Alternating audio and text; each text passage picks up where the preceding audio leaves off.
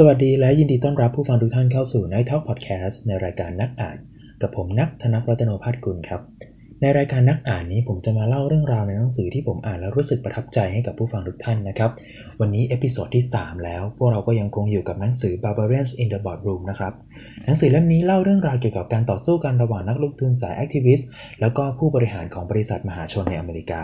episode นี้ก็เป็นเรื่องราวของบริษัท Yahoo ครับผม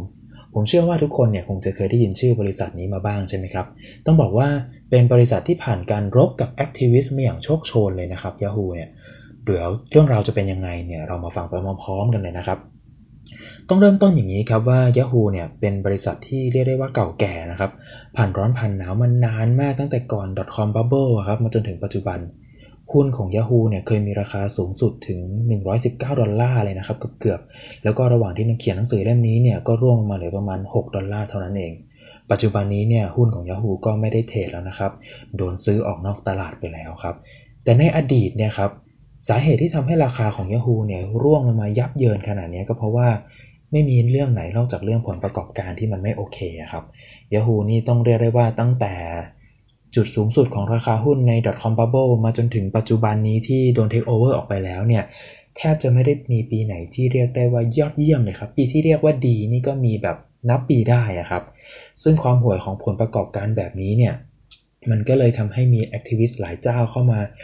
ร่วมเล่นเกมกดดัน Yahoo กันครับ เริ่มคนแรกเลยครับ Carl Icahn ครับผม คนนี้เป็นหนึ่งใน activist ที่ชื่อดัง แล้วก็โหดร้ายที่สุดในประวัติศาสตร์ของ activist นะครับ เรียกได้ว่าชนะบอร์ดเก่ามาเยอะไล่บอร์ดเก่ามาจนนับคนไม่ถ้วนแล้วนะครับ ทั้งจากการที่เขาเป็นผู้นำในการบุกเอง หรือว่ามีนักลงทุนสถาบันรายใหญ่มาเชิญให้ Icahn เข้าไปร่วมลงทุน แล้วก็ร่วมกดดันบอร์ดบริหารของบริษัทอื่น ๆ อะไรอย่างนี้นะครับ ซึ่งในเคสของ Yahoo เนี่ย Icahn มาในรูปแบบหลังครับก็คือมีสถาบันที่ถือหุ้นของ Yahoo เป็นจำนวนเยอะๆเนี่ยครับ ชวนไอคานเข้ามาครับ เพียงแต่ว่าไอคานเนี่ยเขาถูกชวนมาตั้งหลายปีแล้วครับ แต่เขาก็ยังไม่ได้ออกหน้าเต็มที่เท่าไหร่ เพราะว่าสาสไตล์ของไอคานเนี่ยเขาจำเป็นที่จะต้องแบบเก็บหุ้นจำนวนมากๆนะครับ เพราะว่าไอคานเนี่ยเป็นหนึ่งในคนที่แบบรวยที่สุดในโลกนะครับ แล้วก็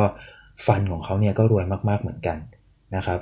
เขาก็ทำได้แค่ซื้อหุ้น Yahoo เก็บไปเรื่อยๆในจนกว่าเขาจะพอใจนะครับ ซึ่งเขาก็ยังแบบไม่ถึงจุดนั้นสักที แต่ว่าครับ ในช่วงมกราคมปี 2008 เนี่ยครับมันมี catalyst ที่สำคัญที่เกิดขึ้น นั่นก็คือมีข่าวว่าบริษัท Microsoft นะครับจะเสนอซื้อกิจการของ Yahoo ทั้งบริษัทในราคาหุ้นละ 31 ดอลลาร์ครับ ซึ่งวันก่อนหน้านั้นเนี่ยราคาของ Yahoo ในตลาดเนี่ยนะครับเทรดกันอยู่ที่ประมาณ 19 ดอลลาร์เท่านั้นเองครับ ซึ่งข้อเสนอนี้เนี่ยก็ทำให้หุ้น Yahoo เนี่ยโดดมาอยู่ที่เกือบ 30 บาททันทีเลยนะครับในวันรุ่งขึ้น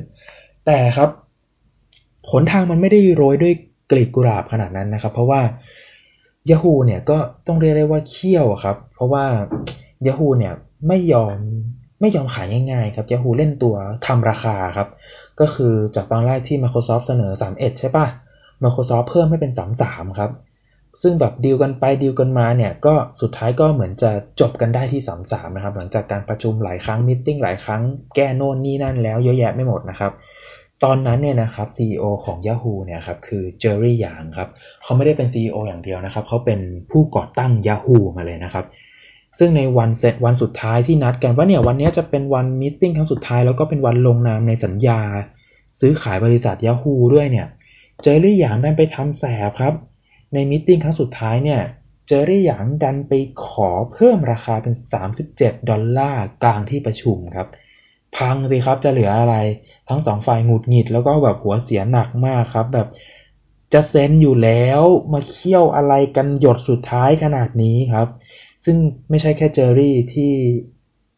หัวเสียนะครับ ไม่ใช่แค่ Microsoft ที่หัวเสียนะครับ แต่ว่าIcahn นี่เดือดมากครับ เพราะว่าระหว่างนั้นเนี่ย Icahn ถือหุ้นอยู่มูลค่าประมาณ 1.5 billion แล้วนะครับ เขาวางแผนจะซื้อเพิ่มอีก 2.5 billion ด้วยซ้ำนะครับ ดังนั้นเนี่ยวันที่ 15 พฤษภาคมครับปี 2008 Icahn เขาเปิดศึกทันทีครับเขาจะไม่อยู่เงียบๆอีกต่อไปแล้วนะครับ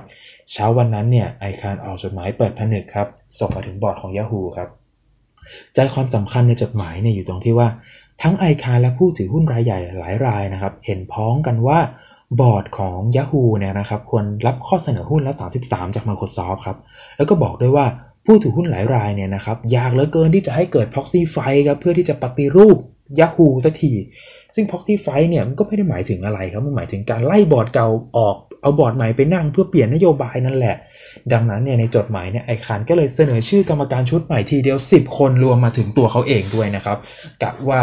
ถ้าถึง proxy fight นี่เรียกได้ว่าแตกหักแน่นอนนะครับแต่ลงท้ายจดหมายเนี่ยไอคานก็ยังคงขู่ว่า หวังว่าการเสนอขายกิจการให้กับ Microsoft เนี่ยจะเกิดขึ้น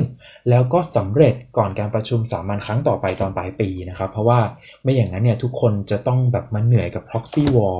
ก็คงไม่มีใครอยากให้เกิดเรื่องแบบนี้ขึ้นนะครับ ไม่มีใครอยากจะเหนื่อยกันมาก แล้วก็ต้องมีฝ่ายใดฝ่ายหนึ่งเจ็บตัวใช่ไหมครับ ระหว่างนี้เนี่ย Yahoo ครับก็พยายามป้องกันตัวเองอย่างเต็มที่เหมือนกันนะครับ คือ Yahoo เนี่ยออก แพ็กเกจเยียวยาพนักงานที่โดนปลดออกหลังจากนี้เป็นต้นไปครับ ซึ่งต้องเรียกได้ว่าเป็นแพ็กเกจที่จ่ายหนักมากๆ พนักงานแทบจะเรียกว่าแบบไล่ฉันออกเถิด Icahn นี่เดือดมากครับเพราะว่าการทำแบบนี้มันไม่ได้เป็นการทำเพื่อพนักงานหรอก แต่มันเป็นการทำเพื่อทำให้การ take over เนี่ยมันแพงขึ้นครับ เพราะว่าอย่างที่เราเล่ากันไปใน episode แรกนะครับว่า เดี๋ยวนี้เนี่ยบริษัทมหาชนเนี่ยก็จะมีแบบแท็กติกหลาย ๆ อย่างมาป้องกันพวก activist ครับ ซึ่งหนึ่งในนั้นเนี่ยก็คือ Golden Parachute ครับ ก็คือการจ่ายค่าชดเชยจำนวนมาก ๆ ให้กับพนักงานที่โดนปลดออกหลังจากทีมบริหารใหม่เข้ามา เพื่อทำให้ทีมใหม่ที่ต้องเรียกได้ว่าเพื่อทำให้คนที่อยากเทคโอเวอร์เนี่ย ไม่รู้สึกว่าการเทคโอเวอร์มันน่าสนใจต่อไป เพราะว่ามันจะมีต้นทุนก้อนใหญ่มากที่จะเกิดขึ้นหลังจากการเทคโอเวอร์นะครับไอคานก็โวยวายใหญ่เลยครับว่าการทำแบบนี้มันไม่ได้เป็นการทำเพื่อพนักงานหรอก พวกผู้บริหารเนี่ยอยากจะปกป้องตัวเองกันต่างหากออกสื่อเลยนะครับ ก็ก็คุยกันไปนะครับ แต่ Yahoo เนี่ยไม่ได้ทำแค่ Golden Parachute อย่างเดียวนะครับเพราะว่าทำนั้นก็น่าเกลียดใช่ไหม Yahoo เนี่ยเขากลับไปคุยกับ Microsoft อีกครั้งหนึ่งครับซึ่งครั้งนี้เนี่ยดีลกันได้มาว่า Microsoft เนี่ย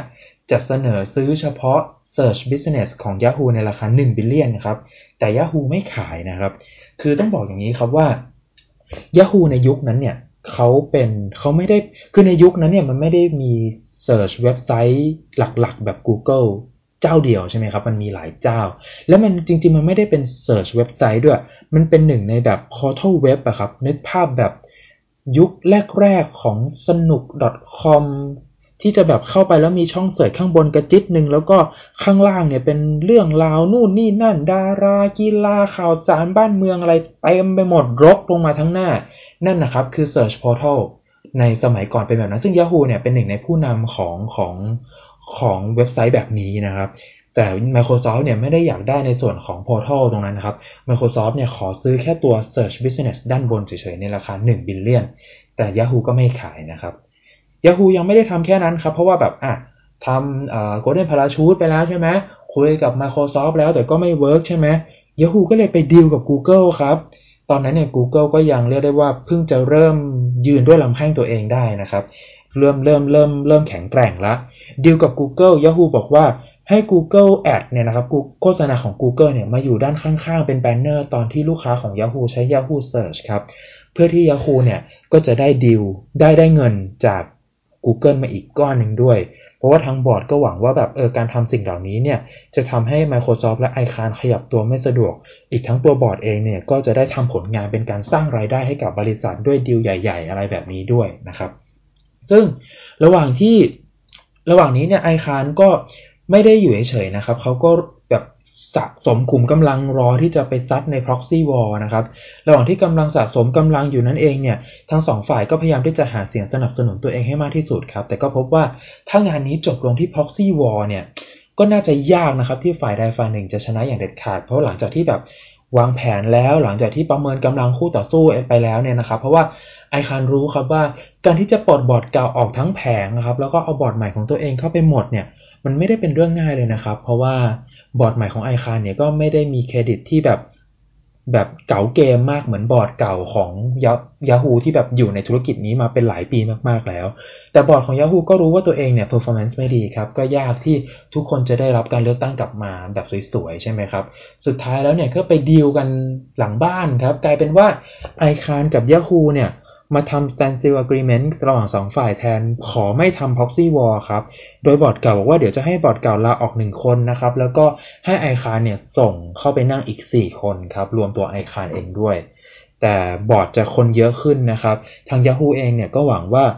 ตัวเองเนี่ยจะยังคงความเป็นเสียงส่วนใหญ่ใน boardroom ได้อยู่ ส่วนไอคานเนี่ยก็มองว่าตัวเองจะได้เข้าไปกดดันได้ถึงข้างใน boardroom บ้าง ก็ถือว่าเป็นการแบบ ได้ประโยชน์กันทั้ง 2 ฝ่ายดีลนี้ก็เลยเกิดขึ้นสำเร็จนะครับ สุดท้ายแล้วเนี่ยไอคานและบอร์ดก็ได้เข้าไปนั่งในบอร์ดของเอ้ยโทษครับไอคานและทีมงานก็ได้เข้าไปนั่งในบอร์ดของ Yahoo นะครับตอนนั้นก็เป็นช่วงเดือน 7 ปี 2008 นะครับหลังจากที่ไอคานและบอร์ดที่มาจากไอคานได้เข้าไปนั่งเป็นกรรมการแล้วเนี่ยครับกลับกลายเป็นว่าแบบไอคานเขาไม่ได้แบบมีอำนาจ เยอะหรือไม่ได้ออกอำนาจเยอะหรือไม่ได้มีบทบาทอะไรเยอะขนาดนั้นครับ เพราะว่าการประชุมบอร์ด 15 ครั้งเนี่ยนะครับไอคานเข้าจริงครั้งเดียวครับ ครั้งอื่นๆนี่มาเป็นวิดีโอคอลครับซึ่งเนื้อหาส่วนใหญ่ของไอคานก็มีแต่เรื่องพยายามที่จะแบบผลักดันดีล Microsoft ให้สำเร็จอยู่นั่นแหละเอะอะจะขายบริษัททิ้งอย่างเดียวนะครับ อีกทั้งบอร์ดคนอื่นๆที่ไอคานชวนเข้ามานั่งเนี่ยก็ทำงานได้ดีมากนะครับ เพราะว่าทุกคนที่เข้ามานั่งเนี่ยทำงานได้สมเงินเดือนครับคือพยายามที่จะ มองถึงผลประโยชน์สูงสุดของผู้ถือหุ้นในระยะยาวจริง ๆ ไม่ได้เป็นริ้วล้อให้ไอคานตลอดตลอดนะครับ ซึ่งเวลาผ่านไปเนี่ย Microsoft ก็เลยปล่อยเคส Yahoo ไปนะครับ Microsoft บอกไม่ไหวแล้ว เรื่องเยอะนักไม่เอามันแล้วนะฮะ Yahoo Yahoo หุ้นของ Yahoo เนี่ยราคาก็ร่วงลงไปกลับไปอยู่ห่วยๆเหมือนเดิมนะครับ สุดท้ายแล้วเนี่ยก็ต้องมีคนโดนบูชายันครับ นั่นก็คือเจอรี่หยางครับ ต้องลาออกจากการเป็น CEO นะครับ แต่ก็ยังคงดำรงตำแหน่งเป็นคณะกรรมการอยู่นะครับ Yahoo เนี่ยก็เลยไปจ้าง Carol Bartz ครับอดีตผู้บริหารของ Autodesk หนึ่งในบริษัทไอทียักษ์ใหญ่มาเป็น CEO แทนนะครับ ซึ่งผ่านไปไม่กี่เดือนครับในช่วงปี 2008 เดือน 10 นะครับ สุดท้ายแล้วเนี่ยไอคานยอมแพ้ครับไอคานขายหุ้น Yahoo ทิ้งทั้งหมดเลยเพราะเห็นว่าดันไปไม่ไหวแล้ว Microsoft ก็ปล่อยมือไปแล้วนะครับไอคานเนี่ย cut loss ไปจากดีลของ Yahoo เนี้ยประมาณ 20%เลยนะครับ 20%ของจำนวนเงินประมาณ1 billion 2 billion ของไอคานนี่ไอคานยอม cut loss นะฮะ ต่อมาครับ จบปี 2008 ไปมาต่อปี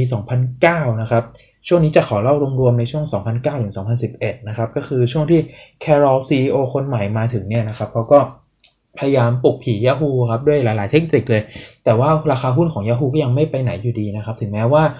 ตัว profit margin จะดีขึ้นเนี่ยแต่ว่าจำนวนตัวกำไรเป็นจำนวนเงินก็ยังทรงๆเหมือนเดิมครับผมระหว่างที่ Yahoo underperform เนี่ยมันก็ดันไปเข้าแผนของ activist อีกคนหนึ่งเข้า นั่นก็คืออีริกแจ็กสันครับแจ็กสันเนี่ยเห็นโอกาสใน Yahoo มาตั้งหลายปีแล้วครับ แต่ว่าเขาไม่ได้มองเรื่องการ take over ของ Microsoft นะ สิ่งที่เขามองอะคือ 2 เรื่องหลักๆ ดังต่อไปนี้ครับ เรื่องแรกก็คือ Yahoo เนี่ยเป็นเจ้าของ Yahoo Japan ครับ คือ Yahoo Japan เนี่ยเป็นหนึ่งใน Search Engine ที่ประสบความสำเร็จสูงสุดของญี่ปุ่น แล้วก็ทำเงินได้ดีมากนะครับ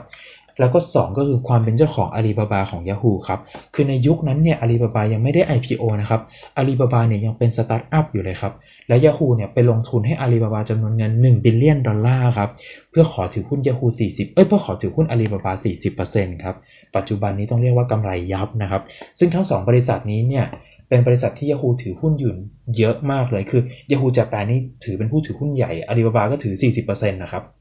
ในภาพดูว่าจะใหญ่แค่ไหนนะครับ ซึ่งตอนนั้นเนี่ย CFO ของ Yahoo อะครับเขาอยากจะแยกบริษัทแบบไม่มีภาระภาษีในญี่ปุ่นครับคือเอา Yahoo Japan แตกตัวออกไปในญี่ปุ่นนะครับ แต่ว่าแจ็คสันเนี่ยเขาเชื่อว่า Yahoo Japan เนี่ยมีมูลค่ามากกว่านั้นเยอะครับ ไหน Yahoo จะมีอาลีบาบาอีก เมื่อเขาลองคำนวณแล้วเขาพบว่า Yahoo ของอเมริกาบวกกับอาลีบาบาบวกกับ Yahoo Japan เนี่ยมันมีค่ารวมหุ้นแล้วต้องแบบ 30 กว่าเลยนะ แต่ตอนนี้เนี่ยราคาในตลาดหุ้น Yahoo ขายแค่ 19 ดอลเท่านั้นเอง การทำแบบนี้เนี่ยมันจะเป็นการการการหมายถึงว่าการเอา Yahoo Japan ขายแยกออกไปเนี่ยมันจะเป็นการทำลายราคาหุ้นซะเปล่าๆนะครับ แต่แจ็คสันก็รู้ครับว่าบริษัท Yahoo เนี่ยเขาใหญ่เหลือเกิน ถ้าจะดึงดันทำ activist คนเดียวเนี่ยน่าจะเหนื่อยครับ เพราะตัวเองก็ไม่ได้มี power เหมือนไอคานใช่ไหมเขาพยายามหาพันธมิตรเพิ่มเติมครับ ก็แบบเคยไปชวนบิลแอคแมนครับ แต่บิลแอคแมนก็แบบไม่สนใจนะครับ สุดท้ายแล้วเนี่ย ไปได้ partner ที่สำคัญมากมาจาก Third บริษัท Third Point ครับ ก็เป็น Hedge Fund แนว Activist เหมือนกันชื่อแดนโลบครับแดนโลบเนี่ยเข้ามาเก็บหุ้นด้วยนะครับ จนแดนโลบเนี่ยถือหุ้นมูลค่าประมาณ1 billion ครับไอคานจริงๆ ก็ไปโดนชวนกลับมานะครับ แต่ไอคานบอกโอ้ยไม่ไหวแล้วยอมยอม Yahoo นี่เหนื่อย ไอคานเตือนครับบอกว่าจะทำอะไรก็ระมัดระวังนะ เพราะว่าบอร์ดของที่นี่เนี่ยเก่งมาก แต่ไม่ได้เก่งเรื่องการทำธุรกิจนะ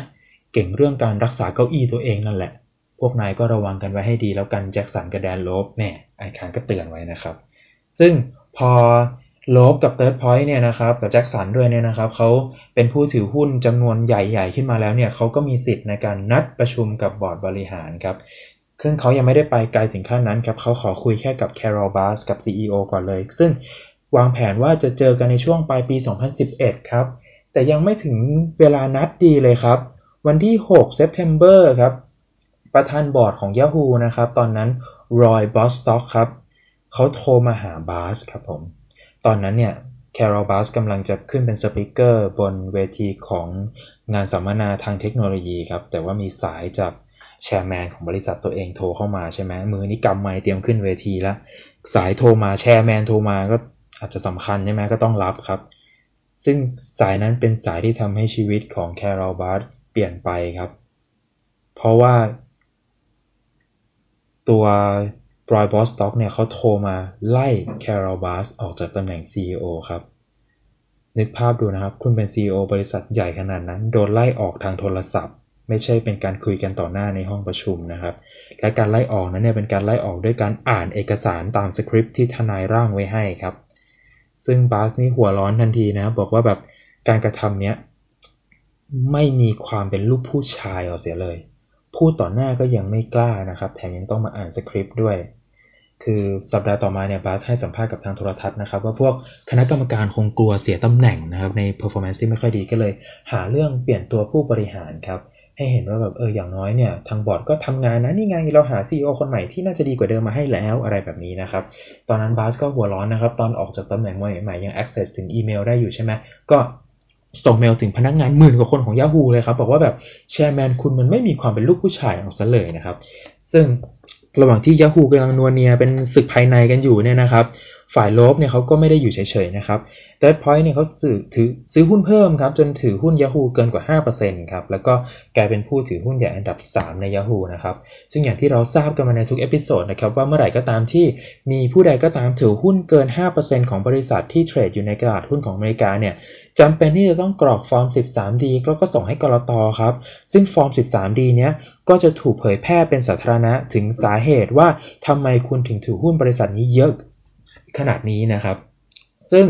ก็เป็นสไตล์ activist ทั่วไปนะครับ ที่พอกรอก 13D ต้องต้องต้องไฟล์ 13D อยู่แล้วเนี่ย ก็ถือโอกาสฉะบอร์ดและทีมงานผู้บริหารของ Yahoo ในนั้นซะเลยนะครับ ก็มีหลาย ๆ ประเด็นครับ รวม ๆ ก็จะแบบบอกว่า CEO เนี่ยอาจจะไม่ได้มีผลงานที่ดีนะ CEO คือโดนไล่ออกไปแล้วแครอลใช่ไหมครับ แต่ก็พวกบอร์ดนั่นแหละที่เลือกเข้ามาทำงาน พวกบอร์ดเลือกมาไม่ดีตั้งแต่แรกแล้ว คนผิดในที่นี้คนเต็มๆมันต้องเป็นบอร์ดต้องเป็นคนผิดหลัก ๆ ด้วยซ้ำ และที่สำคัญนะครับก็คือบริษัทอะไรเนี่ยเปลี่ยนตัว CEO 4 คนในเวลา 4 ปี นี่คือบอร์ดตั้งใจหากันจริง ๆ หรือเปล่าเนี่ยทำไมไล่ออกปีละคนแบบนี้เปลี่ยนอยู่นั่นแหละ เมื่อไหร่จะได้คนที่ตั้งใจหาและเป็นคนที่ใช่จริง ๆ นะครับ แล้วใน 13D ก็มีการเตรียมชื่อคณะกรรมการที่จะเสนอชื่อบอร์ดในปีหน้าแล้วครับ แล้วก็ ทางทาง Third Point เนี่ยหวังว่าจะไม่ต้องทำ proxy wall ให้เหนื่อยกันเปล่าๆนะครับ คือเขียนไว้ใน 10 13D เพราะว่าก็ไม่อยากจะต้องแบบไปไปลุยหนักกันถึงขั้นนั้น เพราะว่าเวลาทำ proxy wall เนี่ย คือมันจะมีฝ่ายใดฝ่ายหนึ่งยับเลยครับ แล้วก็เหนื่อยทั้งคู่มากๆนะครับ อีกทั้งทาง 13D ของ Third Point เนี่ยก็ยังบอกด้วยว่าทางเราเนี่ยอยากให้ผู้ถือหุ้นและพนักงานของบริษัทนี้เนี่ยได้ทำงาน กับผู้บริหารที่มีความสามารถจริง ๆ ให้สมกับที่พวกเราทำงานหนักกันอยู่นะครับก็เรียกได้ว่าใส่ใส่เละตุ้มเป๊ะเลยนะครับใน 13D นะครับระหว่างนี้เนี่ยทางบอร์ดเก่าก็พยายามหาพันธมิตรเพิ่มเติมครับก็จะใครจะยอมโดนชกอยู่ฝ่ายเดียวถูกไหมฮะเขาก็แบบไปคุยกับ private equity fund ครับเพื่อเข้ามาซื้อหุ้น Yahoo นะครับ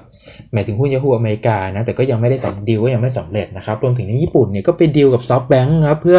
อยากจะขายธุรกิจ Yahoo Japan แต่ก็ยังไม่สำเร็จนะครับแต่เมื่อแดนโลบรู้เข้าก็เดือดแดดเลยครับ ออกสื่อกดดันว่าการทำแบบนี้เนี่ยมันไม่ได้เป็นผลประโยชน์กับผู้ถือหุ้นนะครับ มันแค่ทำให้ที่นั่งของบอร์ดมันมั่นคงเฉยๆ มันไม่ได้สร้างมูลค่าเลย รวมถึงส่งจดหมายให้บอร์ดเก่าอ่านเลยนะครับ เพื่อมอบที่นั่งอย่างน้อย 2 ที่ให้กับ Third Point นะครับ ให้ให้ Third Point เนี่ยเขาไปนั่งในบอร์ด เพราะว่าอยากจะมอนิเตอร์การทำงานจากภายในนะครับ นี่คือปลายปี 2011ฮะต่อมาปี 2012 ครับ ตอนนี้เนี่ยก็เป็นเวลาประมาณ 4 เดือนแล้วนะครับ ที่ Yahoo ยังไม่มีใครหนั่งเป็น CEO เลยนะครับ ตั้งแต่ทางบอสต็อกไล่แครอออกไปนะครับ มี CFO ครับมานั่งรักษาการ สุดท้ายแล้วเนี่ยในช่วงต้นเดือนมกราคมครับ บอร์ดก็ไปเฟ้นหาสกอตทอมสันมานั่งตรงนี้ได้ครับสกอตทอมสันนี่เป็นอดีต president ของ PayPal นะครับ แต่ว่าก็แบบเป็นเป็น CEO ที่ได้รับการแต่งตั้งมาโดยที่หลาย ๆ ฝ่ายนี่ก็ยังมีข้อกังขานะครับ เพราะว่าบริษัทใหญ่ยักษ์ขนาดนั้นในเวลานั้นอย่าง Yahoo เนี่ยนะครับทำไมอยู่ดี ๆ เอา president ของบริษัทเล็กๆ มาเป็น CEO ได้จะไหวเหรอ คืออย่างนี้ครับ Yahoo ตอนนั้นใหญ่มากใช่ไหมครับ แต่ว่าตัว PayPal เนี่ยครับ ตอนนั้นเป็นบริษัทลูกของ eBay อีกทีนะครับ แล้วก็เอาเอานึกนึกภาพแบบบริษัทเอาเอา CEO ของบริษัทเล็กมากๆ มานั่งเป็น CEO ของบริษัทใหญ่มากๆ หลายๆ คนก็อาจจะไม่เชื่อมือ ซึ่งซึ่งก็ไม่ได้เป็นเรื่องผิดนะครับ ก็เราก็ต้องให้โอกาสเขาพิสูจน์ตัวเองอะไรอย่างนี้ใช่ไหมแต่มันก็เป็นเหมือนกับข้อกังขาที่ ก็ต้องลำบากพวกบอร์ด Yahoo มาอธิบายอีกแล้วนะครับ ซึ่งแดนลบเนี่ยก็ออกสื่ออีกแล้วครับท่าเดิมๆ กดดันมาตลอดทางจนถึงตรงนี้ทำให้สุดท้ายแล้วเนี่ยบอร์ดเก่าบางคนก็ขอไม่ลงสมัครเลือกตั้งในปีต่อไปเลยนะครับ เพราะรู้สึกว่าแบบเออตัวเองตัวเองขอลาออกดีกว่า เพราะรู้สึกว่าแบบผู้ถือหุ้นเนี่ยไม่ให้ความไว้วางใจอีกต่อไปแล้วนะครับ อีกทั้ง Yahoo เนี่ยก็ยังยอมแพ้เรื่องการหา private equity fund มา ซื้อหุ้นตัวเองแล้วด้วยนะครับ ซึ่งมองเผินๆนะครับ จังหวะนี้เนี่ยมันจะดูเหมือนว่า third point เนี่ยจะได้ชัยชนะใช่ไหมครับ เพราะว่าได้เปลี่ยนบอร์ดบางส่วนได้ CEO ใหม่ แล้วก็สามารถยับยั้งการขายหุ้นแบบเศษๆของ Yahoo ออกไปได้แล้วนะครับ แต่ว่าในจิตในใจของแดนโลฟเนี่ยเขาก็ยังไม่ค่อยพอใจนะครับ โดยเฉพาะอย่างยิ่งครับสิ่งที่เขาไม่พอใจในเนี่ยก็คือ CEO ใหม่ครับคือสกอตทอมสันเขาไม่ชอบคนนี้ครับ ดังนั้นแล้วเนี่ยแดนโลบก็ยังคงเดินหน้ากดดันต่อไปเพื่อขอที่นั่งในบอร์ดเพิ่มขึ้นอีกครับ ซึ่งระหว่างนี้เนี่ยแดนโลบเขาก็ไม่ได้คุยอย่างเดียวนะ แต่เขาแบบเดินทางไปพบผู้เชี่ยวชาญในซิลิคอนวัลเลย์หลายคนเลยครับ ขอทั้งความเห็น ขอทั้งคำปรึกษา หรือแม้กระทั่งว่าไปชวนมาเป็นแคนดิเดตบอร์ดของ Yahoo ในอนาคตนะครับ สุดท้ายแล้วเนี่ยโลบก็ลุยหนักขึ้นเรื่อย ๆ จน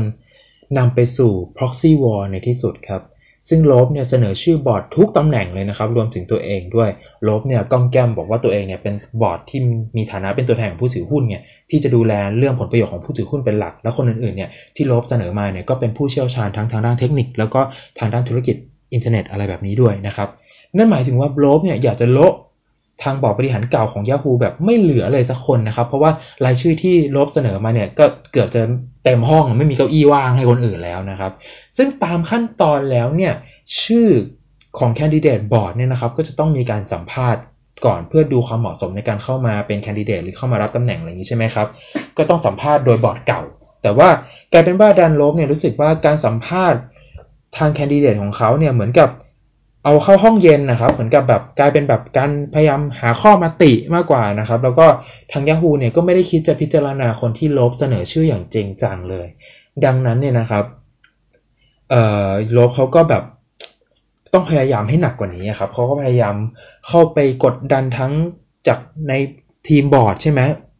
กดดันทางผู้บริหารทวนทอมสันด้วยนะครับ เรื่องทั้งที่นั่งแล้วก็การเสนอชื่อเนี่ย ซึ่งมันก็เป็นการสนทนากันอย่างแบบ เผ็ดร้อนเลยนะ เพราะว่าอย่าลืมว่าสกอตทอมสันเนี่ยคนที่เอาเขามาก็คือบอร์ดชุดเก่าถูกปะแดนโลบเนี่ยเป็นบอร์ดที่เพิ่งเข้ามาใหม่ แล้วก็อยากจะปฏิวัติบริษัทถูกไหม แล้วตัวเขาเองเขาก็ไม่ชอบสกอตทอมสันอยู่แล้วด้วยดังนั้นเนี่ยสองคนนี้ก็เลยเหมือนกับแบบเป็นไม้เบื่อไม้เบื่อไม้เมากันมาตลอดนะครับ ซึ่งต่างฝ่ายต่างเห็นไม่ตรงกันจนสุดท้ายแล้วเนี่ยแบบทอมสันก็แบบ ฟิวส์ขาดครับ แล้วก็ไปดันดันไปพูดว่าแบบเออแดนโลบคุณแดนโลบผมไม่คิดว่าคุณจะมีความสามารถพอที่จะมาเป็นบอร์ดของบริษัทของ Yahoo หรอกนะ แล้วก็วางสายใส่หน้าชึบตรงนั้นเลยครับ ซึ่งแดนลบก็อึ้งดีครับ โอ้โห โดนด่าแล้วก็วางสายใส่หน้าแบบนี้จำไว้ก่อนฝากไว้ก่อน อย่าให้ได้โอกาสนะ เดี๋ยวเอาคืนแน่ ซึ่ง จังหวะนั้นเนี่ยแดนโลเขาก็ได้แต่เก็บความคับแค้นใจเอาไว้ก่อนนะครับ แต่เนื่องจากโลบเนี่ยก็ยังคงเป็นหนึ่งในผู้ถือหุ้นใหญ่นะครับ แล้วก็ยังมีอำนาจในการกดดันบอร์ดพอสมควรอีกทั้งยังมีนักลงทุนสถาบันหลายรายที่สนับสนุนอยู่นะครับ ดังนั้นแล้วเนี่ยอะไรที่โลบเสนอมาครับบอร์ดเขาจะเอาหูทวนลมไปทั้งหมดก็ไม่ได้ถูกไหมครับ ดังนั้นแล้วเนี่ยสุดท้ายอะครับบอร์ดก็ต้องแต่งตั้ง director 3ด้านตามที่โลบเสนอมาก็คือ director ทางด้าน media ทางด้าน marketing แล้วก็ทางด้าน advertising experience ครับ แต่ว่าบอร์ดเก่าก็ยังไม่ทิ้งไม่เรียกว่าก็ยังไว้ลายนะครับ เพราะว่าทั้ง 3ตำแหน่งที่โลบเสนอให้จัดขึ้นมาเนี่ยจัดจัดจัดตั้งขึ้นมาเนี่ยโลบเนี่ยเสนอชื่อคนที่จะมานั่งในเก้าอี้ 3 ตัวนี้แล้วด้วยซ้ำแต่ว่าบอร์ดเก่าของ Yahoo อะครับไม่ยอมครับบอกว่า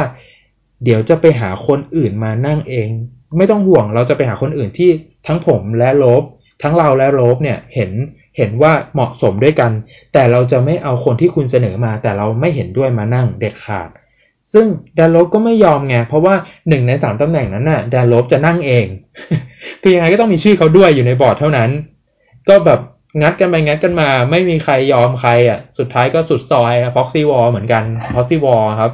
เกิดขึ้นครับ ตอนเดือนเมษายนปี 2012 ครับ ช่วงแรกเนี่ย ต่างฝ่ายก็พยายามนำเสนอข้อมูลกับทางนักลงทุนที่ อยู่อยู่อยู่กระจัดกระจายทั่วประเทศนะครับ ให้เห็นดีเห็นงามกับแนวทางของฝ่ายตัวเองนะครับ แต่ว่าแบบไปล็อบบี้พวกเขาเรียกอะไรอะ นักลงทุนรายย่อยนักลงทุนสถาบันนะครับ กองทุนนู่นนี่นั่นล็อบบี้หมดนะครับ แต่มันมีท่าพิเศษของแดนลบที่ปล่อยออกมาในวันที่ 3 พฤษภาคม 2012 ครับ เอกสารพิเศษจาก Third Point ฉบับนี้นะครับ ระบุว่า ประวัติการศึกษาของสกอตทอมสันที่ Yahoo นำเสนอประกอบ Proxy Fight เนี่ย มีจุดน่าสงสัยอยู่ครับก็คือไอตัวสกอตเนี่ยนะครับแจ้งจบการศึกษาในสาขาบัญชีธุรกิจ แล้วก็สาขา Computer Science จาก Stonehill College ในแมสซาชูเซตส์ครับ แต่ว่า Third Point เนี่ยนะครับมีเอกสารมีภาพประกอบด้วยนะครับ Third Point ลองไป Search และ Search ด้วย Google ครับ ลงภาพให้เห็นในเอกสารเลยคือแบบใช้คู่แข่ง Search กันให้เห็นเห็นให้แบบเหยียบหน้ากันเลยครับ แล้วพบว่านะครับสิ่งสิ่งที่ Google พบนะครับว่า Stonehill College เนี่ยยังไม่เปิดสาขา Computer Science เลย จนสกอตเรียนจบไปแล้วต้อง 3 ปีครับ นี่แปลว่ายังไงครับ แปลว่าสกอตทอมสันนี่ปลอมวุฒิการศึกษานะครับ โอ้โห เป็นเรื่องเก่าแต่ทันสมัยยังไงก็ไม่รู้นะฮะ เรียกได้ว่าแบบหมัดนี้เป็นหมัดน็อกเลยครับ เป็นหมัดน็อกที่แบบเป็นพาดหัวข่าวไปทั่วประเทศไทยขออภัยครับ เป็นพาดเป็นพาดหัวข่าวไปทั่วอเมริกาเลยครับ ซึ่งด้วยด้วยโมเมนตัมจากข่าวใหญ่ข่าวนี้ครับ ผู้ถือหุ้นรวมถึงแดนลบเนี่ยก็เลยสร้างกระแสให้ Yahoo เนี่ยต้องแบบรายงานเรื่องกระบวนการสัมภาษณ์สกอตเข้ามาจนถึงการรับทำงานเลยว่าแบบเออ เราฝ่ายตรวจสอบนี่เราตรวจสอบกันยังไง เรา เอาคนปองวุฒิการศึกษาเข้ามานั่งทำงานในตำแหน่งใหญ่บริหารขนาดนี้ได้ยังไง ลามไปถึงแบบคุยไปคุยมาไปเจอบอร์ดบริหารชุดปัจจุบันบางคนมีเรื่องวุฒิการศึกษาปลอมอีกแล้วนะครับฮิตมากๆ สุดท้ายแล้วเนี่ย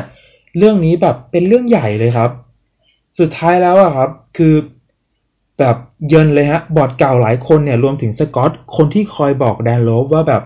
คุณเนี่ยไม่มีคุณสมสมบัติพอในการมานั่งบริหาร Yahoo ครับ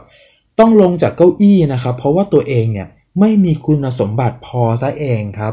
วันนั้นเนี่ยที่ไปวางสายใส่หน้าแดนลบวันนี้โดนแก้เผ็ดครับ แล้วโดนเรียกได้ว่าโดนน็อกเลยครับ ต้องลงจากตำแหน่งเลยนะครับ สุดท้ายแล้วเนี่ยคือ ยาฮูเนี่ยต้องจ่ายเงินค่าเสียเวลาให้กับ Third Point ประมาณ 4 ล้านดอลครับ แล้วก็ต้องให้โลบเนี่ยกับอีก 2 คนที่โลบเสนอชื่อเข้ามานั่งในบอร์ดทั้ง 3 คนครับ โดยที่มีข้อแม้ว่าถ้า Third Point ถือหุ้นยาฮูน้อยกว่า 2%เมื่อไหร่จะไม่มีที่นั่งในบอร์ดให้นะ หลังจากการสู้กันอย่างอย่างยาวนานนะครับ บอร์ดเก่าของ Yahoo ที่ขึ้นชื่อเหลือเกินเรื่องการดูแลตำแหน่งตัวเองเนี่ยก็โดนเด้งไปหลายคนเลยครับ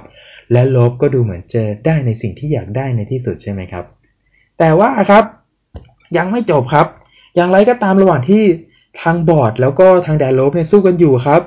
ทิมมอสครับ CFO ของ Yahoo เนี่ยครับเขามีดีลกับแจ็คหมา CEO ของ Alibaba ซึ่งในขณะนั้น Yahoo เป็นผู้ถือหุ้นอยู่ครับเขาคุยกันเขาวางแผนกันว่าอย่างนี้ครับ ก็คือเดี๋ยว Alibaba เนี่ยมีแผนจะ IPO ใช่ไหมครับ แล้วก็ Alibaba เนี่ยก็เลยอยากจะซื้อหุ้นตัวเองคืน มาเก็บไว้ตัวเองให้เยอะที่สุดเท่าที่ถือได้นะครับ เพราะว่าเดี๋ยวพอไป IPO เราได้พรีเมียมเยอะถูกไหมล่ะ ก็คุ้มกว่าอาลีบาบาเนี่ยอยากจะซื้อคืนครับ ซื้อแค่บางส่วนนะ แต่จ่ายให้ 7.1 billion เลยนะครับ แต่อย่าลืมว่าแบบ Yahoo เราเราลงทุน 40%ในอาลีบาบาด้วยเงินแค่ 1 billion เท่านั้นเองนะอาลีบาบาจะขอซื้อคืนแค่บางส่วนจ่ายให้ต้อง 7.1 billion นี่มันกำไร 7 เด้งเลยนะครับ แต่ว่าแบบ นี่นี่เป็นดีลแรกที่กำลังดำเนินไปนะครับดีลที่2เนี่ยที่จำเป็นอย่างยิ่งนี่จะต้องทำอย่างเร่งด่วนเลยนะครับ ก็คือหา CEO ใหม่มานั่งแทนนายสกอตที่โดนเด้งไปนะครับ ซึ่งบอร์ดที่มีแดนโลบอยู่เนี่ยเขาก็ ไปหามาจนได้ครับ เขาชื่อมาริซาเมเยอร์ครับหนึ่งในผู้บริหารระดับสูงของ Google ที่มีชื่อเสียงมากๆเลยนะครับในซิลิคอนวัลเลย์เพราะว่ามาริซาเนี่ยมีชื่อเสียงว่าแบบเป็นผู้หญิงเก่งหัวสมัยใหม่ แล้วก็สร้าง growth ให้กับบริษัทได้เก่งมากๆนะครับ หลายฝ่ายเนี่ยรวมถึงบอร์ดของ Yahoo เองเนี่ยครับก็หวังเป็นอย่างยิ่งว่าชื่อของเมเยอร์เนี่ย จะเป็นแม่เหล็กดึงดูดคนเก่งให้เข้ามาทำงานกับ Yahoo ได้ตามๆกันไปนะครับ แล้วก็ทำให้บริษัท Yahoo เนี่ยกลับมาเป็นผู้นำทางด้านนวัตกรรม รวมถึงเข้าถึงคนที่มีอายุน้อยได้มากขึ้นด้วยนะครับ คือเปลี่ยน image เปลี่ยนบุคลิกบริษัทไปเลยนะครับ หลังจากที่มาริซาเมเยอร์กับโลบเนี่ยได้มานั่งทำงานร่วมกันเป็นบอร์ดแล้วครับ แรกๆนี่ต้องบอกเลยครับว่า เต็มไปด้วยพลังงานนะครับ เพราะว่าบอร์ดใหม่เนี่ย active กันทุกคนครับ ไม่เหมือนสมัยไอคานที่ไม่ค่อยเข้ามาประชุมใช่ไหมมาเป็นวิดีโอคอล แต่อย่างไรก็ตามครับเคสของโลบมันก็ดูเหมือนจะ active ไปหน่อยครับ เพราะว่าแดนโลบและบอร์ดที่มาจากโลบทั้งสองคนเนี่ยนะครับ คือแฮร์รี่วิลสันกับไมเคิลวูฟเนี่ย active เกินไปครับ โอ้โห เยอะล้นลั่นเหลือเกิน เข้าร่วมเกือบทุก meeting ทั้งภายนอกและภายในเล็กใหญ่เข้าหมดครับ แล้วมันเลยกลายเป็นการสร้างความสับสนให้ห้องประชุมแทนครับ คือสรุปว่าแบบผู้บริหารต้องฟังใครกันแน่ ฟัง CEO มาริซาเมเยอร์ไหมหรือฟังประธานบอร์ด หรือฟังบอร์ด หรือฟังแดนโลบคือทุกคนแบบล้นไปหมดอะครับทำให้เวลาผ่านไปผ่านไปเนี่ย หลาย ๆ ฝ่ายก็ค่อนข้างจะเหนื่อยครับ กับการที่มีแดนโลบมาอยู่ในการประชุมครับ ซึ่งแล้วแบบปวดหัวไปกว่าเดิมเพราะว่าในหลายครั้งเนี่ยแดนโลบก็มีความเห็นที่ต่างกันตรงกันข้ามกันกับเมลิซาเมเยอร์ใช่ปะก็ยิ่งปวดหัวไปกันใหญ่ ยกตัวอย่างเช่นแบบแดนโลบเนี่ยอยากให้ปันผลเงินจากการขายหุ้นอาลีบาบา บางส่วนคืนให้อาลีบาบาใช่ปะและอยากให้ปันผลครับแล้วก็อยากให้ lay off คนงานเยอะๆ แต่ว่าเมเยอร์ไม่ได้อยากทำแบบนั้นครับเพราะเมเยอร์เนี่ยเป็นสไตล์แบบ take over บริษัทที่จะมี growth ในอนาคตเข้ามาใต้ชายคาตัวเอง แล้วก็ทำให้บริษัทนั้นเนี่ยสร้างผลกำไรให้กับบริษัทแม่ แล้วจำเป็นที่จะต้องมีจำนวนคนเยอะๆ เพื่อทำงานเธอเธอเธอเน้น growth อะครับว่างั้นแต่ว่าแดนลบเนี่ยเน้นการสร้างเงินสด สุดท้ายแล้วเนี่ยก็ไปกันไม่รอดครับ